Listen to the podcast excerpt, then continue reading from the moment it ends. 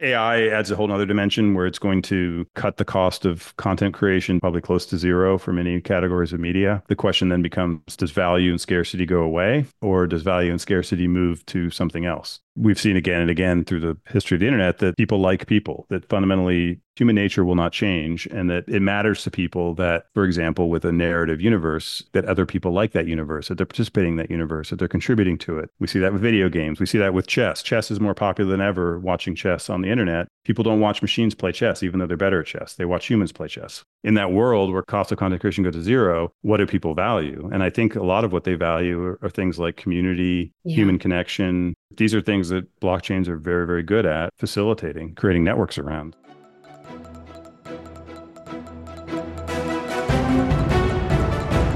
You're listening to Coindesk's Money Reimagined with Michael Casey and Sheila Warren. Hello and welcome to Money Reimagined. I'm Michael Casey and I'm here with my co host Sheila Warren. Don't forget to subscribe, give us a thumbs up, leave a review. You know, we love your feedback. Uh, so share your thoughts with us at podcast at coindesk.com using the subject line Money Reimagined. And we really do look forward to hearing from you. Tune in every week. In fact, you can get us at Coindesk Podcast Network or find us at Money Reimagined feeds on Apple, Spotify, or wherever you prefer to get your podcasts. Uh, a little bit of a, a, housekeeping announcement for everyone here.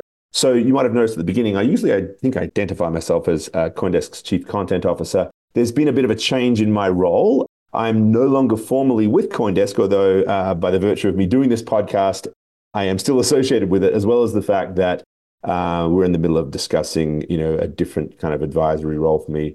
That there will have to be more details on that. So, yeah, end of an era, and uh, some some interesting developments that I'm, you know, I'll have to sort of keep under wraps for now. More where that comes from. So uh, we've got Chris Dixon today. Chris is an American internet entrepreneur investor. He is a general partner Many of you, I'm sure, would probably know of Chris Dixon. He's a general partner at the venture capital firm Andreessen Horowitz, otherwise known as A16Z. And he was previously uh, worked at eBay. He is also the co-founder and former CEO of Hunch. And he has written a tremendous book called Read, Write, Own about the role that blockchains can play in the new uh, era of the internet.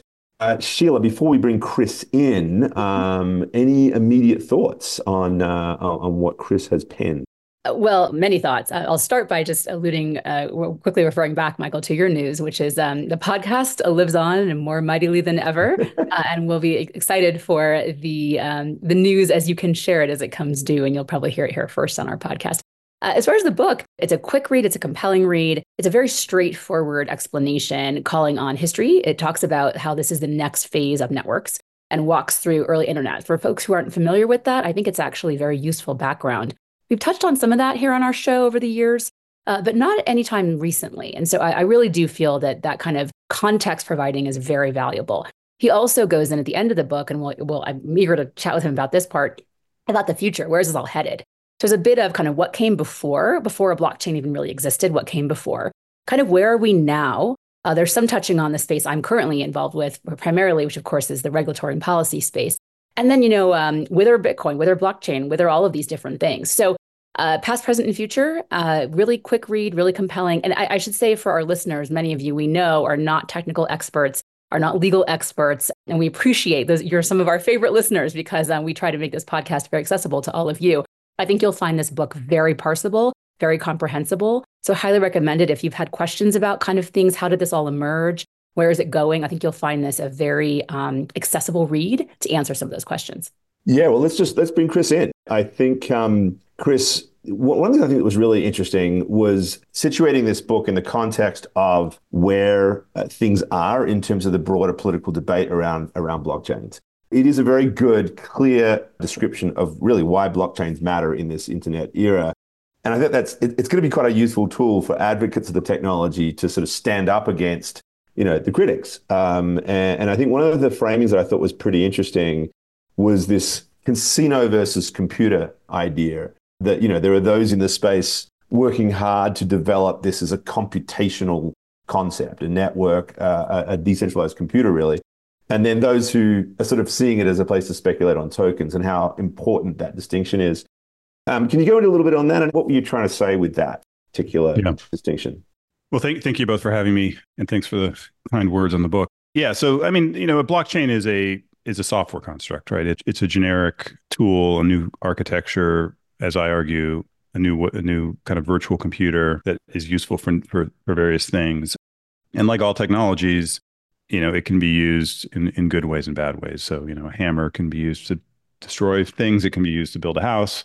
You know, nuclear energy, obviously, you know, positive and negative uses. Nitrogen is used for explosives and used for fertilizer. And so the kind of the reason I wanted to write the book was I think there was a lot of attention there's been a lot of attention paid to some of the negative use cases, specifically, you know, all of the kind of speculation, meme coins, and then of course, you know, these these big scandals like FTX. And there's of course been discussion of the positive use cases, although I think a lot of those have been narrower, like focused on Bitcoin, uh, for example. Um, I felt like they were sort of missing a a, a book for general audiences um, that explained at least sort of my perspective on blockchains as, as really a tech innovation. One of the interesting things about blockchains, you can look at them in many different ways. So there is a sort of a financial lens you can look at it through, but I look at it through a tech lens, and I felt like that was missing. As the technology has different aspects, so have different cultures evolved around it. And I call that the kind of casino culture of people speculating and trading, and then the computer culture, um, which I think is larger than people realize. It's not as glamorous, but for example, it's certainly what we're part of, and I think what you know, all basically all the entrepreneurs we work with, dozens, many dozens of companies, they're part of kind of the computer movement, and I felt like for a bunch of reasons, including that it's kind of more complicated and not as you know kind of salacious and sensational or something it hadn't gotten enough attention and so i thought it was important to acknowledge that the bad stuff exists, um, but but then to you know mm-hmm. highlight and discuss the positive aspects. Yeah, and I think one of the things that was what was compelling to me with that, and I think the um, the idea that it, it's not as glamorous is one way to put it. I would say it's also yeah. not as noisy, right? I mean, yeah, yeah the uh, the sort of speculative thing just sucks all the air out of the room, and everyone pays attention to it. When in fact, as you said, there are a lot of people, and, and I always found that you know at Consensus, for example, our our annual conference, that you just get a sense of how big the the actual participants in the building and everything else around the ecosystem is, and that really the speculators do just absorb an enormous amount of noise, which is which is yeah. I think one of the problems here. The the other thing I thought that was interesting was um, how it seemed to me that you were addressing sort of some of the methods and the ideas about how you might contain that speculative component to it. Mm-hmm. And it seemed to me that the tokenomics, you know, token design was an element of that, right? That like if you mm-hmm. ever are, are just you know if, if supply is is too constrained, then maybe you automatically create this very sort of buzzy environment where people are trying to drive up the price, but you're not getting much in terms of utility or spreading its ecosystem. On the other hand, if you just throw too many tokens out there, then ultimately you don't actually have the incentive system to build it. So that seems like a really difficult balancing act. But nonetheless, yeah. can you talk about that a little bit in terms of yeah. how it fits in with this idea? Yeah, I mean, I think I used to, and I've been in the space now for 10 years since we invested in Coinbase and, you know, some other early venture investments. And I used to kind of naive, maybe naively think that the computer versus casino would work itself all out and that eventually over time the computer folks would just grow and dominate. um, and I've now evolved my thinking on that. Um, and, and I would say in two aspects. One is what you what you allude to, Michael, which is I think that the products have to be designed very thoughtfully and carefully, and specifically, as as you mentioned, sort of the token design and things around that to avoid an over financialized mercenary culture evolving around a project. And then, secondly, you know, which I'm sure we'll talk about is the policy side. I've come to think that we just, I mean, you know, that it that for me, policy is not just sort of a reactive thing that we're we're saying like I'm definitely not in the nope, don't regulate this camp. I think that regulation is necessary for a bunch of reasons, including to dampen the financial kind of mercenary side of things. And and that, you know, I guess I came a little bit from the tech mindset of prior eras where, you know, you, you sort of saw regulation as a nuisance. But over time, and you know, I'd say over the last five years, we've been calling for regulatory solutions. Um, I've come to believe it's necessary to tamp that down because, look, it's just too easy to take shortcuts. You know, it's it's just hard to say to somebody, let's build a, a, an incentive system that that develops a product over five to ten years, if there are shortcuts. Um, and so, for example, I think a very important policy lever is um, lockups, long long term lockups, to force long time horizons on people. We could talk more about the specifics there, but so I think there's both product and policy uh, uh mechanisms sure, that are sure. required to damp- to dampen that.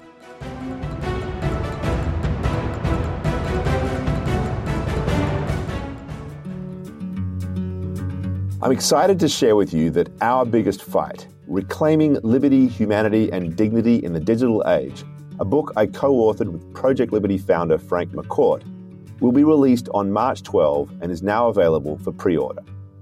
Our Biggest Fight is a manifesto on the need to fix a severely broken internet with a set of workable solutions for all of us to follow. It's a hopeful book, exploring the big opportunities for innovation and prosperity that technology can bring if it's designed with humans in mind. But it's also an urgent call to action. We must get this right for society now, before it's too late. Find the link to the book in the show notes.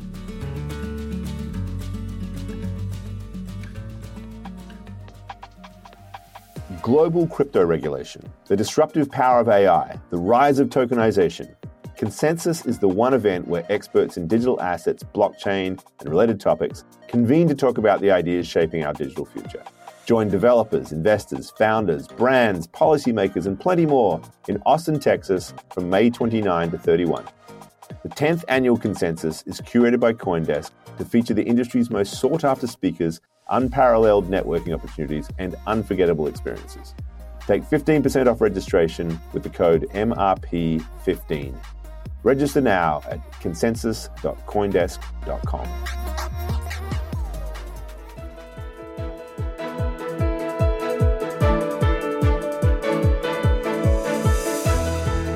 It's interesting. I actually say often that one of the original sins, if you will, of our entire space is that Bitcoin came first. And, and mm-hmm. the entire narrative around Bitcoin was very much one about an alternative to money and currency. And so that really pushed the frame of regulators and policymakers. First of all, it pushed us to the financial regulators very mm-hmm. early, which is not where I think this should have started personally. Mm-hmm. But unwinding that has proven to be very challenging. And, I think to the point you're kind of alluding to, subsequent um, people have taken advantage of some of that, right? For sure. And so some of the subsequent harms that have happened that are well documented, I think only gave more fuel to that fire. And I personally got into the space very much from the data side. And really, I saw blockchain technologies, and I still see them more as an answer to big tech and to kind of Web 2 than to the banks, right? Mm-hmm. Like that's always kind of been how I've seen it.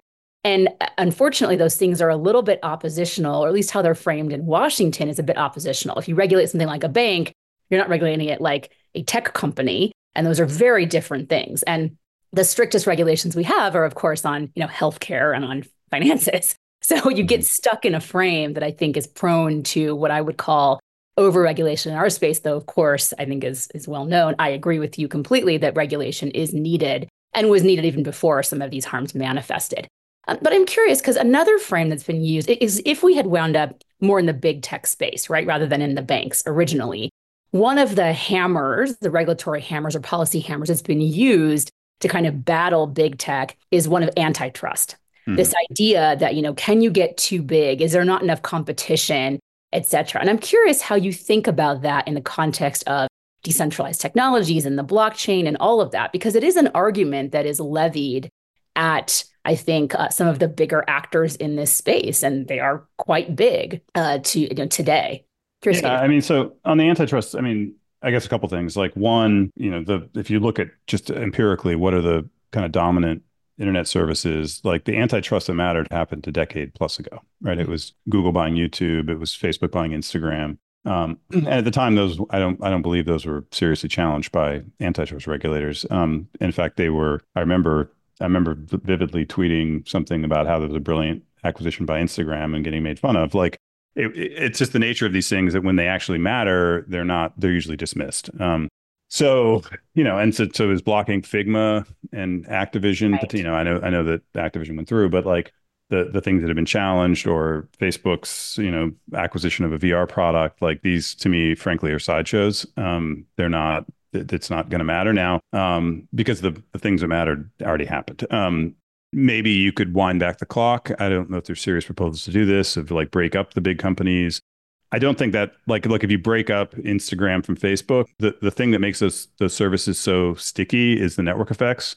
Mm-hmm. And the network effects exist slightly somewhat across networks, across Instagram and Facebook, but not that much. So I'm not even sure that's going to matter that much. I think a more interesting regulatory proposals are things around data interoperability. So requiring people to be allowed to move their you know, maybe their username and their following from one network to another. Now, the nuances there, like I think we just saw with the Apple Epic decision, like there's a million ways these big companies can can basically subvert any of those efforts by putting up big warning screens and other kinds of friction in the product. So, uh, you know, and I don't know of any serious efforts to to like move along on those regulatory proposals. So I think if you just look at the status quo, like basically there's some sideshow stuff happening with like Figma and Adobe, but there's no real uh, cons- I don't know, maybe we'll see with this if there's a DOJ action against Apple. But even then, I just these things are so lagging. Um, maybe yeah. you know if you look at the Microsoft case, maybe the consent decree put enough restrictions that they took their eye off the ball on mobile. I think that's not really what happened. They took their eye off the ball for other reasons. But so you know, I, I don't know. I just don't. I, yeah, I just don't see any actual things happening with momentum on that yeah. front that make me think that any of the consolidation that's happening with big tech is going to be rolled back. I mean, the top five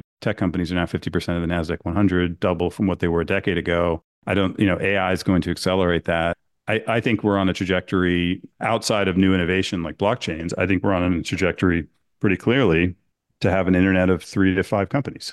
What I think is so interesting about that is that antitrust kind of accepts the premise. It accepts the premise that big giant corporate structures are going to get bigger and bigger and bigger. But actually, yeah. What we're talking about in our ecosystem just flips that. Antitrust is not going to be relevant when users mm-hmm. are empowered in these systems. And to your point about data ownership, that is key. One of the reasons that we have this consolidation is because the data ownership has made things like entry into AI. Like, how do you mm-hmm. seed a, a model if you can't, if you have to acquire the data? If you already have it, it becomes pretty easy. And so it's not a surprise that we see the big name tech companies being the ones who are kind of moving and gate or either it organically from you know in, in, in, an entrepreneurship manner or through acquisitions or models or partnerships or whatever it is into some of those spaces. And so to me there's a more fundamental question we have to ask which is if we are looking to depose big tech the better answer is how do we empower how do we interrogate the power structures that have arisen around big tech? And personally the reason i remain so committed to this space is one of the best ways if not the only kind of real way that i see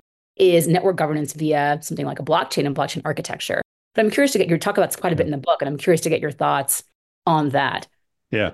Well, specifically, so like to to your point, like why do these big companies have an advantage? Like, what are the advantages to scale on the internet? And they, you know, specific most of them are network effects, right? It's the fact that that the services become more valuable as more people use them, and then users get locked in. And you know, and the reason, for example, you mentioned data. The reason that these companies have so much power with respect to your data. I just got five minutes ago a privacy policy update to my Reddit account. I didn't approve it. Like I don't know, you know, like what it is. You know, they just they unilaterally control all the data rights. And the reason they control that is a big part of it is you have no power. You can't switch, right? Yeah. Um, and so, you know, that's exactly, of course, you know, and this I walk through in detail in my book, um, how that mechanism works. But this is exactly what a blockchain enables, right? Is you can build, for example, there are new social networks like Farcaster being built on blockchains where the key feature is that the user can can exit. The user can, if the user doesn't like the software provider, right? The the network is independent of the software providers. And so they can switch to another software provider. You know, if they don't like how Twitter's behaving, they can switch to Facebook. But very importantly, critically, keep their keep their identity and keep their audience.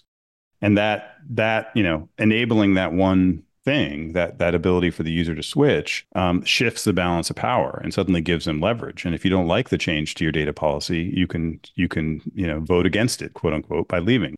Um, and so you know i think that's a very credible working mechanism. We have live services that do this today um, that that shift that balance of power. So to me like I, i'm not anti again i'm pro regulation and i think certain smart uh, regulation that reins in incumbents can be helpful. Um, but I just don't see serious momentum in that direction. Whereas I do see a very, you know, through blockchains, a very credible technology that offers an alternative.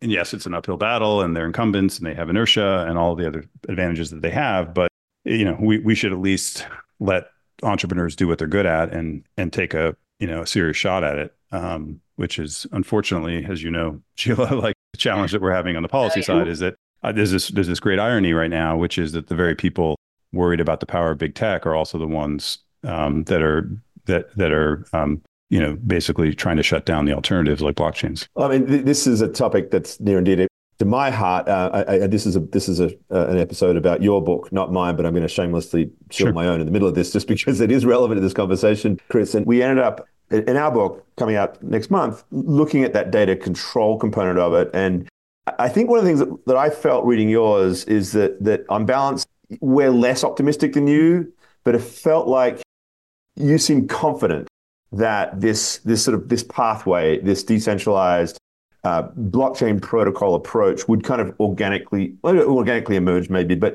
that that, that we would get there. And I, I think one of the the tests of this is going to be this AI moment because you know it does accelerate. Um, and, and clearly, and you noted in your book, like the biggest investors in this space right now, those who own the data, that that, that that's that's already you know an advantage for them because they've got mm-hmm. the data to train their their models on.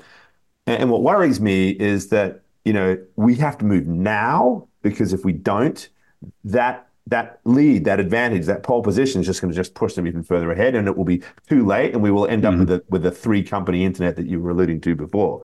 So, I mean, and yet you read your book, and it's like, wow, this is the way, right? Because I think one of the things that I thought was really compelling was this this idea about the take rate and how if you then if you just expand the the distribution more widely of the revenues you are going to unlock all this creative energy and innovation that's otherwise being consumed by these things. So it's a very compelling economic argument for why everybody should do this. But these guys are incumbents. They've got enormous political power and um, they have every interest i would argue in dismissing your argument by saying these crazy blockchain crypto casino yeah. people don't listen to them. So what gives you optimism? I mean, do you, do you feel as if again we can get to regulation again in a minute, but like maybe it's not that. But what about the general public? Do you feel as if again your book is going to be very useful in this regard, but do you feel as if there is actually an awareness out there? You talk to businesses, you talk to corporates, you talk to all sorts of folks. Are they getting it? I think that we got set back a lot by the FTX and all the stuff two years ago from a PR point of view. In my experience in tech, is that in the end, it's all product driven. You can, you know, people talked about AI for 80 years and then they saw ChatGPT and it changed overnight. What makes me optimistic partly is I just think uh, one or two breakout products can completely change the narrative. Um, and I think there are a bunch of breakout product, like possible breakout products sort of in the pipeline, you know, just just in my day job, seeing what's being built. And to your point on the economics, like I think the like in some ways the book I talk about other topics, but really the kind of the core of it is economics. Um, and I think that's a very important point. So with respect to social networking, for example, I think it'd be easy to say you're being naive. These social networks are so dominant; they can never be displaced. On the flip side, look, they made 150 billion in revenue last year, um, and that I, I, would argue that revenue is very vulnerable um, because it's money that that they're basically siphoning from the network into the center from the edges. So the creators, the entrepreneurs, the people building on the network in a in a protocol architecture like RSS or email or the web would be receiving that money because of the way they've built these systems as centralized and owned by these companies. Company is siphoning all that money away. Um, but you know, if you can build a social network where these creators suddenly have 100% of the revenue instead of 0%, um, that can be a very compelling economic proposition. And I think, you know, done right could spread quite quickly. So I think it's all about show, not tell. Like obviously my book is tell. And, you know, I'm targeting obviously people like entrepreneurs and other influential people. But ultimately, I think it comes down to people building these products.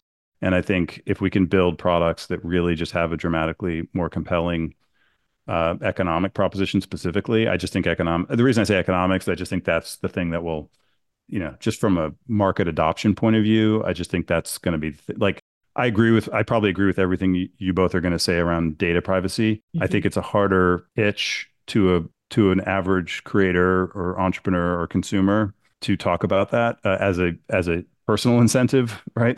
I think economics, just I don't know, maybe I'm just sort yeah. of, you know, uh, fundamentally, I think people. Well, we, we, we do go into economics yeah. as well. I yeah. think, you know. Well, look, I mean, I've got a, my daughter's classmate wants to be a TikTok influencer when she grows up, which I find horrifying on multiple levels. But there's a, there's a question there, which is, how do you feel about demographics in this, right? So when the internet first kind of really exploded into being, you know, there wasn't necessarily this concept of I can go on the internet and say a mm-hmm. thing and, and do whatnot around this. And I remember very well the the initial rise of bloggers and oh, people telling their story out there and all that kind of thing.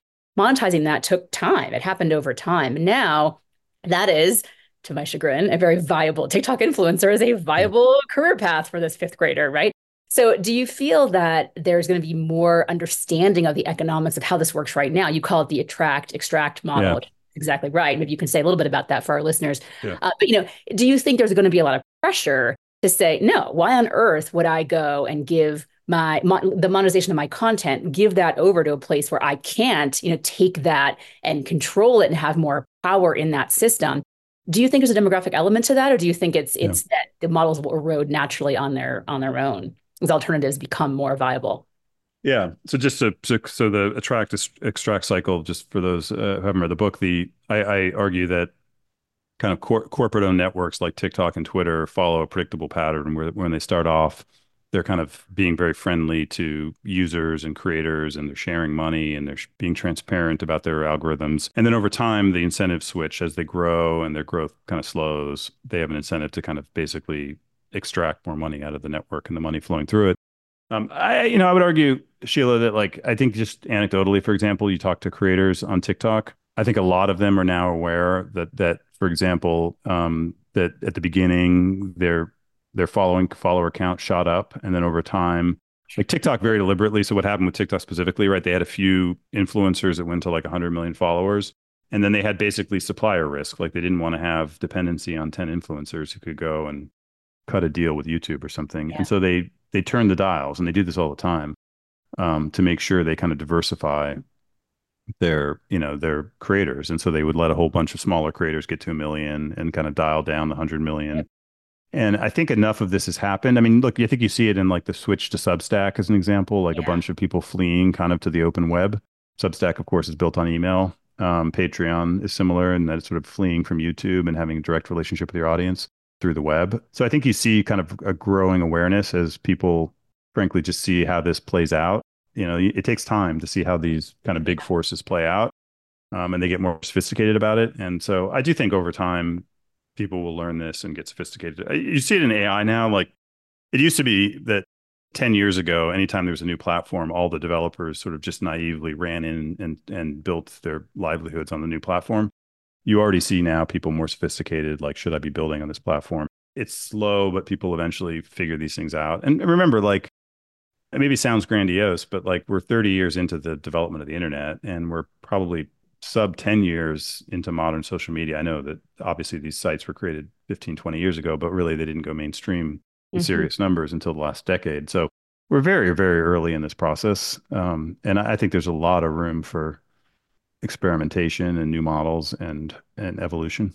So you've been a big proponent of NFTs, non-fungible mm-hmm. tokens, as a method or mechanism, one one way essentially for creators to um, provide ownership around content, et cetera. And could you just speak to that? Because um, I, I agree with you, and I think that NFTs went through their first sort of hype cycle, and then you know people didn't talk about them as much, and now we're starting to see them come back into I don't know if vogue is the right word, but you know they're more popular now, and I sort of see a new rise starting there. And I, I wonder if you could just comment on mm-hmm. that connected to what we were just talking about.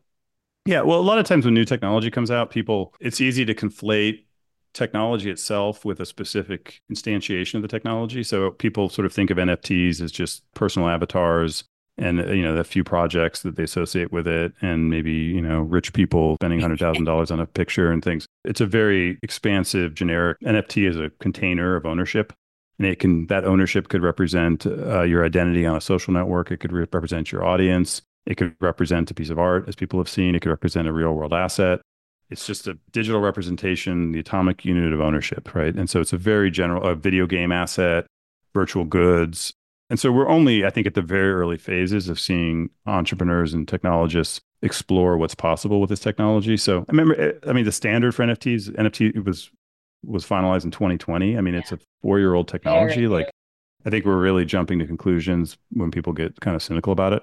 I think also, I would argue in an age of AI that they become even more important because in an age of AI, you're going to, you know, it's going to be you push a button, and you can create a Marvel movie from video, but how do you build an audience? How do you get people to care about it? How do you build a community around it? I don't think the human connection will go away that people care about around art and creativity. And one way to look at NFT is it's a it's a way to create a, a community of, of fans around around some you know idea or story or uh, piece of art or collection of art. Um, so I don't know. So I just think it's so early, and people are just at the beginning stages of exploring it, and it's been conflated with specific instances of uses of NFTs that that that are kind of accidental and not essential to what what NFTs are. we should, of course, because I always forget now that we are on camera once again, Sheila, these days. That's we, right. we had a period there where we were just in audio, so we forget about these things. But of course, we do need to show the cover. I'm sure that it will be included in the um, in the show notes as well. But there's the book. You know, read, write your own, building the next era of the internet. Chris Dixon, an excellent read. I, I actually thought that something you just alluded to then, Chris, and you know, you have a section toward the end of the book there where you go through use cases. I thought was fascinating. This idea that is leaning into fandoms, right? I've, I've always mm-hmm. thought that that we had this. You know, you look at the litigious nature of the entertainment industry through much of the 20th century.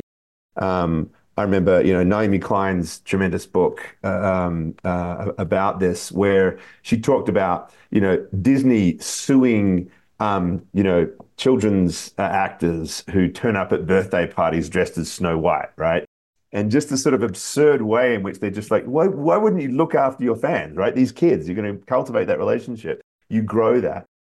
And, I, and it's interesting to see how the culture, even without things like NFTs, has shifted, right? I mean, you go to Comic Con or somewhere and, Um, you know, there's now like Marvel and DC Comics have an entire section there that's dedicated to all the fan art that gets developed and so forth. But, but thinking of it as a business model, as a way to actually leverage and grow it, it's it's it's still quite a ways off, right? I mean, this this mindset is, and it's so it's just the antithesis. It's a completely different way of thinking about things. Yeah. And yet, you know, a, a friend of mine who was working on some of these ideas was sort of saying, look, when we get to build, you know, these massive VR worlds, they're just they're going to be all consuming. You're just not going to have enough creative capacity really in-house you know you, the scalability of a, of a, of a narrow corporate creator model is actually really limited. You're going to need all these fans in some way. So, so what, do you do you see this happening inevitably? I mean, do you see yeah. this kind of like collective creative process happening, and how does it how does it save us? I suppose is what I'd like to ask, right? Because you also make the point about in an AI world, we might just be the, yeah. the the worst outcome is we are just the grunts clicking on those CAPTCHA images, trying to sort of prove the prove the model. When in fact we could be part of the creative process generally. Yeah, so there's a couple couple things I'll say there. One is I think so I have a chapter in the book about kind of comparing the video game industry to the music industry.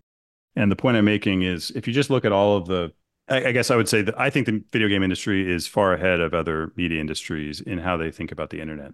And specifically, the video game industry over the last 25 years transitioned from a model of where they where you know you charge for a game, you charge $50 for a game and it's all kind of done in a traditional media model. If somebody copies some of it, you sue them um, to a model, the dominant model today, where the game is free. You encourage people to copy the game through you know, stream the game, uh, copy parts of it, talk about it, share, you know, mod it, and and then you charge for kind of complementary of layer of of goods, which is the you know virtual goods. So you, in Fortnite, you buy a dance move, and effectively what you're buying, what you're really selling in that case is community, your status in the community, right? They're they're buying a fancy outfit because their friends are playing and they want to show off the fancy outfit.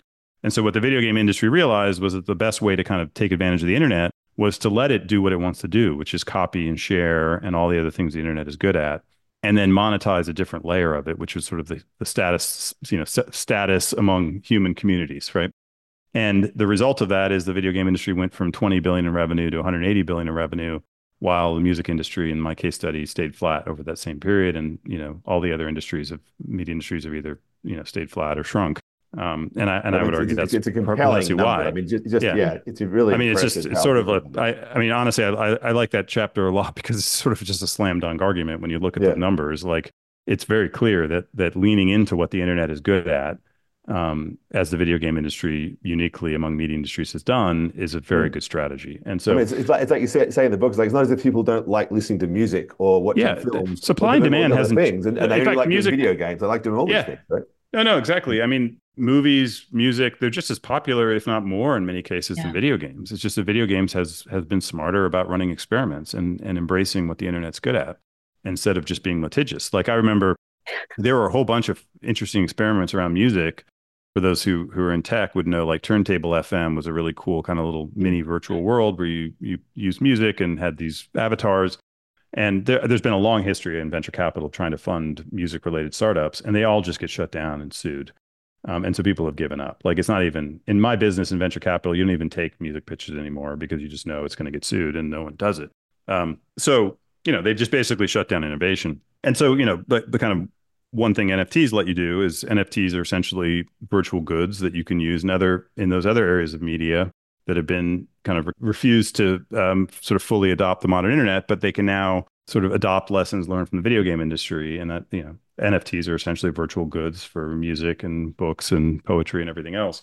AI adds a whole other dimension where it's going to uh, cut the cost of content creation to probably close to zero for many categories of media. Um, the question then becomes: Does you know is does value and scarcity go away, or does value and scarcity move to something else? And I would argue, like we've seen again and again through the history of the internet, that that people like people. That fundamentally, you know, humans are not going to human nature will not change, and that it matters to people that for example, with a narrative universe, as you were describing, Michael, like that other people like that universe, that they're participating in that universe, that they're contributing to it. We see that with video games. We see that with chess. Chess is more popular than ever watching chess on the internet. People don't watch machines play chess, even though they're better at chess. They watch humans play chess, right? Yeah.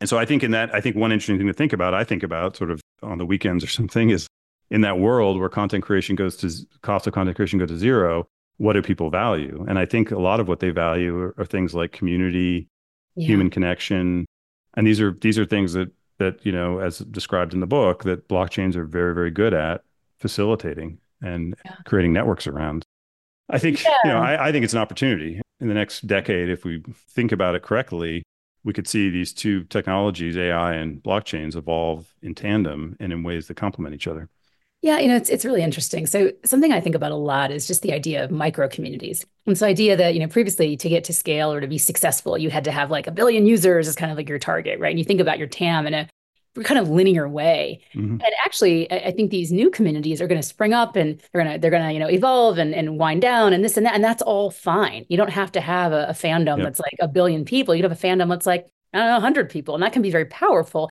especially if there's interconnectivity in between and among different communities. And you as an individual are able to kind of seamlessly move from place to place, or maybe it's metaverse to metaverse, whatever it looks like, in ways that are organic to your needs and that have the ability to evolve as you and the, mm. the community that you're in kind of dictate. And so I think about this a lot because I think this is the nature of how as we start to intermediate our online and offline realities even more. And i think some of this is demographic but i think to the point you made earlier it's also evolving and you know in, in my generation too i think we're going to see more of this kind of demand cycle right? To, to to experiment to try things to see what works and doesn't work and to be able to port aspects that did work over into something else that might be stickier because of whatever reason things we can't even possibly foresee yet. And then the mm-hmm. other i think is I, I just I, I did a, a tour in, in Davos where this time like my talking point was really you know especially in the policy space we tend to talk about technologies as if they're siloed right? There's like blockchain then there's AI mm. then there's you know uh, uh, the metaverse or whatever right? And actually we have to talk I, I use this I was starving on stage one day and I use this this metaphor of a hamburger. You know you can talk about the lettuce and the tomato and this and that and that can be valuable. There are challenges and opportunities in each of those tech spaces but ultimately there's an intersectionality that we have to be thinking about and addressing. And I think you do this towards the end of the book in particular, where you're talking about a lot of these concepts, not just blockchain and AI and AI, but also the other ways that identities are going to manifest in the world, including online, and how technology and the intersection of technologies is going to provide a more holistic experience for people. So I don't know if you want to talk about that and on other yeah. technologies that you see maybe coming back into play or how they, uh, in yeah. your mind, all kind of, yeah, interoperate. Well, I think about the last, so the last wave I lived through, sort of, I remember in 2008 or so, people saying, you know, talk about mobile social cloud with the three buzzwords. Yeah. And um, a lot of people were like, oh, it's, you know, hype, type, jargon, et cetera. It turned out to be very true. And to your point, Sheila, like the three mutually reinforced each other, right? So, so mobile was the, allowed us to go from a couple hundred million computers to billions. Yeah. And, you know, have a supercomputer in your pocket social was you know people spend two and a half hours a day on social media like that was sort of the killer app that that drove adoption. And then cloud is the backend infrastructure that allowed this all to exist from a yeah. you know infrastructure point of view. And i think a similar thing will happen. I think you know the stuff happening with vr headsets and sort of spatial computing metaverse whatever you want to call it and just sort of deep more more immersion in 3d worlds video games will continue um, obviously, the AI stuff is very important, and then I think the third, I hope, is sort of block is blockchains as a as partly as a countervailing force to the centralization of AI. And you know, you can do a lot of things with blockchains. You can also do you know authenticate that someone's a real person, authenticate that something's a real video. You can build new business models for creative people. There's a whole bunch of ways in which blockchains can, I think, offset some of the some of the negative effects of AI. And so, uh, in my ideal world, yeah, they kind of all co-evolve. I have a section in the book about the metaverse as well. Like if we have this world of, as as you were talking about, Michael, of these these sort of massive 3D worlds, like how are those 3D worlds built and controlled? Are they controlled by one company like Ready Player One, or are they more like the like the web was, like a you know a bottoms up decentralized network where people are contributing and adding storefronts and and innovating around it? And these these questions, like we have to figure them out soon because yeah, it's moving very quickly. It it is, and and, and that's actually where it leads me to the question I want to ask because you know AI is just such an important. I mean, to, to Sheila's point, this intersectionality. I think it's actually one of the big opportunities for blockchains because I, I don't know how on earth, other than sort of trusting, you know, OpenAI or trusting, you know, uh, Microsoft or Google or, or whomever to, you know, tell us that yes, we have protected all of this and we know, you know, we're looking after our sources and so forth. We need some form of independent reckoning of the provenance of where the data, where the where the you know the creative inputs are coming from into this space. So you, you talk about that a bit. I thought it was very interesting about you know how you could use a blockchain to you know validate, have an attribution system, because we've got you know it's it's not the same old world where it's just okay, I'm doing a, a derivative piece of art based on a Warhol. This is it's it is still using all of those creators' works, but it's sort of a, a, a mishmash and amalgam of it. The courts are going to have to figure that out. But this idea that you come up with how I think I'm just going to read the line here. You say um, AI companies would face a binary choice: accept the terms of the collective group or not instead of using their leverage against individual creators. It's the same reason labor unions bargain collectively with employers. There's strength in numbers. And, and I just find that a very interesting idea that in this moment when, you know, I think one of the pushbacks we're going to get to that we should have rights to our data um, is that, you know what, on your own, your data is not worth much, right? Mm-hmm. It, it's, it's not going to be very, very valuable unless it can be aggregated. And so too bad. But the idea that we could form these kind of unions, these collective undertakings, and, and forge uh, a structure in which you know they're going to have to bargain and, and negotiate with this. otherwise they're not going to have the power to do so. Really, potentially flips it. And this comparison to unions or cooperatives is very interesting. Do you see those sorts of organizations forming here? Is that part of what this future looks like? I mean, I think that's, you know, and by the way, that's one of the frustrating things with the political framing that sort of blockchains are right wing is that you know you can you, they're they're generic software yeah. constructs and you can use them and that that's an example of where you use one in more of a collectivist maybe left wing mm-hmm. way um, a lot a lot of i would argue a lot of you know economics of the internet are driven by uh, you know the fact that you have very concentrated search engine you know you have one or two search engines that dominate a few social networks that dominate and then you have millions of content providers right who are the people that create the content that's used in the social right. networks Used, millions and billions and they have no leverage. Value. Yeah, and they don't collectively bargain. And we saw that, you know, with the way that, for example, in search engines, money flows is that the websites that create the content get very little of the money. Um, and so, an, an, obvious solution to that is to get together and collectively bargain. And a blockchain turns out to be, you know, you could argue, and through one lens, a blockchain is a device for collectively bargaining, right? Um, it's for a bunch of people to get together and and set terms and negotiate with these centralized counterparties and so that that's kind of what I'm alluding to. And look, I think you could see like early DAOs, for example, is mm. essentially, you know, there's there's out DAOs out there that let people kind of collect their data. Artists come come together, and you know they could do. There's no reason, for example, you can't have a DAO that also has legal rights and copyright, so you can contribute your art to a DAO and have certain terms of licensing, and then the DAO negotiates on your behalf. So I think you're seeing kind of uh, emergent examples of this. It's very early, but I think it's a very powerful way to potentially counter balance the power of these centralized platforms.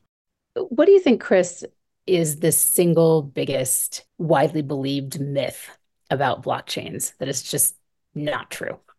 Uh, wow. There's a lot of, I mean, there's, I, so I talk about some of them. I mean, the fact that like crypto is for hiding stuff, of course, is just right, pretty much right. the opposite of the truth, right? Which is their, it's like terrible mechanisms for doing illicit finance and things like that. Yeah. Um, the energy stuff, you know, is of course true of proof of work. You can debate it about clean energy and things, but essentially it does not it's not true about proof of stake, which is how Ethereum mm-hmm. now is is designed and I think most of the blockchains that we're involved with.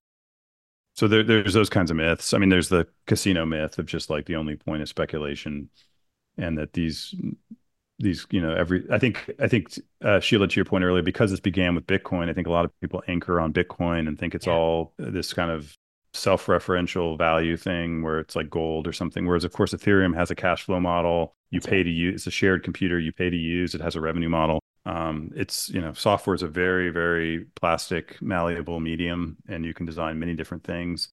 And just unfortunately, a lot of the framing is based on Bitcoin and early projects, mm-hmm. and it's just not kind of correct. My my optimistic side says that'll get fixed over time. I hope so. Um, just as people, you know, as the as the technology, you know, kind of just people more people get experience with it and learn about it. But there's a lot of myths. There's, there's probably more myths around this yeah. space than any space I've been involved, any technology category I've been involved with in my career. Isn't I mean, that something, right? I, well, yeah, I, I, I, appreciate so much. I mean, the effort to debunk a lot of that by providing sort of plain language understanding of what is actually happening here, yeah. what it's leveraging, how it is improving in some ways upon previous networks, but also calling upon that history uh, really strongly. And there's a through line there that I think you you draw really well in the book and is really powerful. And then you know, painting the picture for what this is going to engender and enable is already doing so but, you know, again, this it's complicated. Like software is plastic to your point. It's also very, it's hard. It's hard to kind of build. And there's a lot of experiments that are going to happen and fail uh, before you get to that kind of sticky product that that really is the revolution that everyone's kind of waiting for. And and I yeah. think we're seeing, to your point, some of that is starting to really bear fruit and come out into the world. Like put, you know, put, come out of the cave into the light, as it were. And as we see more of that, you know, it's not my job to pick winners and losers, but what I have observed over the past, you know, 10 years or so that I've been paying attention to this space is the inevitability of it. And I think you outline that really well in the book that, you know, yes, there are headwinds. Yes, there are challenges. Yes, there are incumbents who are really, really motivated, you know, to not allow this to sort of really um, emerge and really kind of uh, become as sticky as it, as it really should be. But I do think that with other changes happening in society, with other demands, you know, whether it's from creators, whether it's from even from like I think policymakers who are thinking more about opportunity in this space, we're going to see, I think, uh, that that revolution. And I don't think there's really any other word for it. If you really think about the underlying architecture of the internet and about how we engage with each other in community as being foundationally based on something like this, on this architecture, I think it's really powerful. And I think it's going to create its own challenges that I don't know that any of us can necessarily foresee, but it's certainly, I think, going to be an improvement on some of the problems that we that are very well documented and that everyone kind of wants to wave their hands around about, you know, but not embrace. I think to the point you made earlier, one of the most obvious solutions that exists, which is yeah. blockchain architecture. Yep. Uh, on that note, Chris, I know we have to wrap nice and quick here, but like, why don't you give us just the last word? You know, what's the one thing that you want people to take away here? The big message. What's the that's the call to yeah. action, basically? I, I think just what I hope to show through the book is that there's two sides to the coin here. There's there's there's there's the things people are aware of, and then there's another side to it, and that it, like any technology, we can decide as a society, eh, you know, if we want to. What I would argue we should do is maximize the good and minimize the bad, as opposed to sort of banning it or de facto banning it. Um, so that's the main thing. I'm just hope I'm just glad I have a book out there that sh- shows the other side of the story, gives people a chance to read that and hear it. Um, yeah. I don't think they get to hear it enough, and it's just like in a nice, simple, contained package. And so yeah. I hope well, people will. Well, will congratulations once again. It is yeah. it is truly a great read. I, I thoroughly enjoyed it. Uh, that folks, the book is called Read, Write, Own: Building the Next Era of the Internet. It's been an absolute pleasure, Chris. Thank you yeah. for this. this could, have, could have kept going for ages. This is such a big, big topic. I look forward to catching up with you. Okay. You, Chris is, of course, you all should know this, a keynote speaker at Consensus in May. Uh, I'll be back on stage with Chris Dixon uh, to dig further deep into this. So I'm not all that upset that we're, we're leaving it here because we can pick up where we left off uh, down in Austin, May 29th to 31st. So thank you very much, Chris Dixon, for being with us. Sheila Warren, as always, thank you for thank being. You both. I was, you're most welcome. Uh, a great co-host. Thank you to our producer, Michelle Musso, for tirelessly pulling all these things together, and everybody at Coindesk for, for helping us out here. That's all we have time for for now. Uh, do come back again next week for another edition of Money Reimagined. Uh, make sure that if you uh, like to, you can send us a review, give us a thumbs up. Yeah, we really do look forward to your feedback. And, um, you know, subscribe to us wherever you get your podcasts. We'll see you next week. That's all. Bye.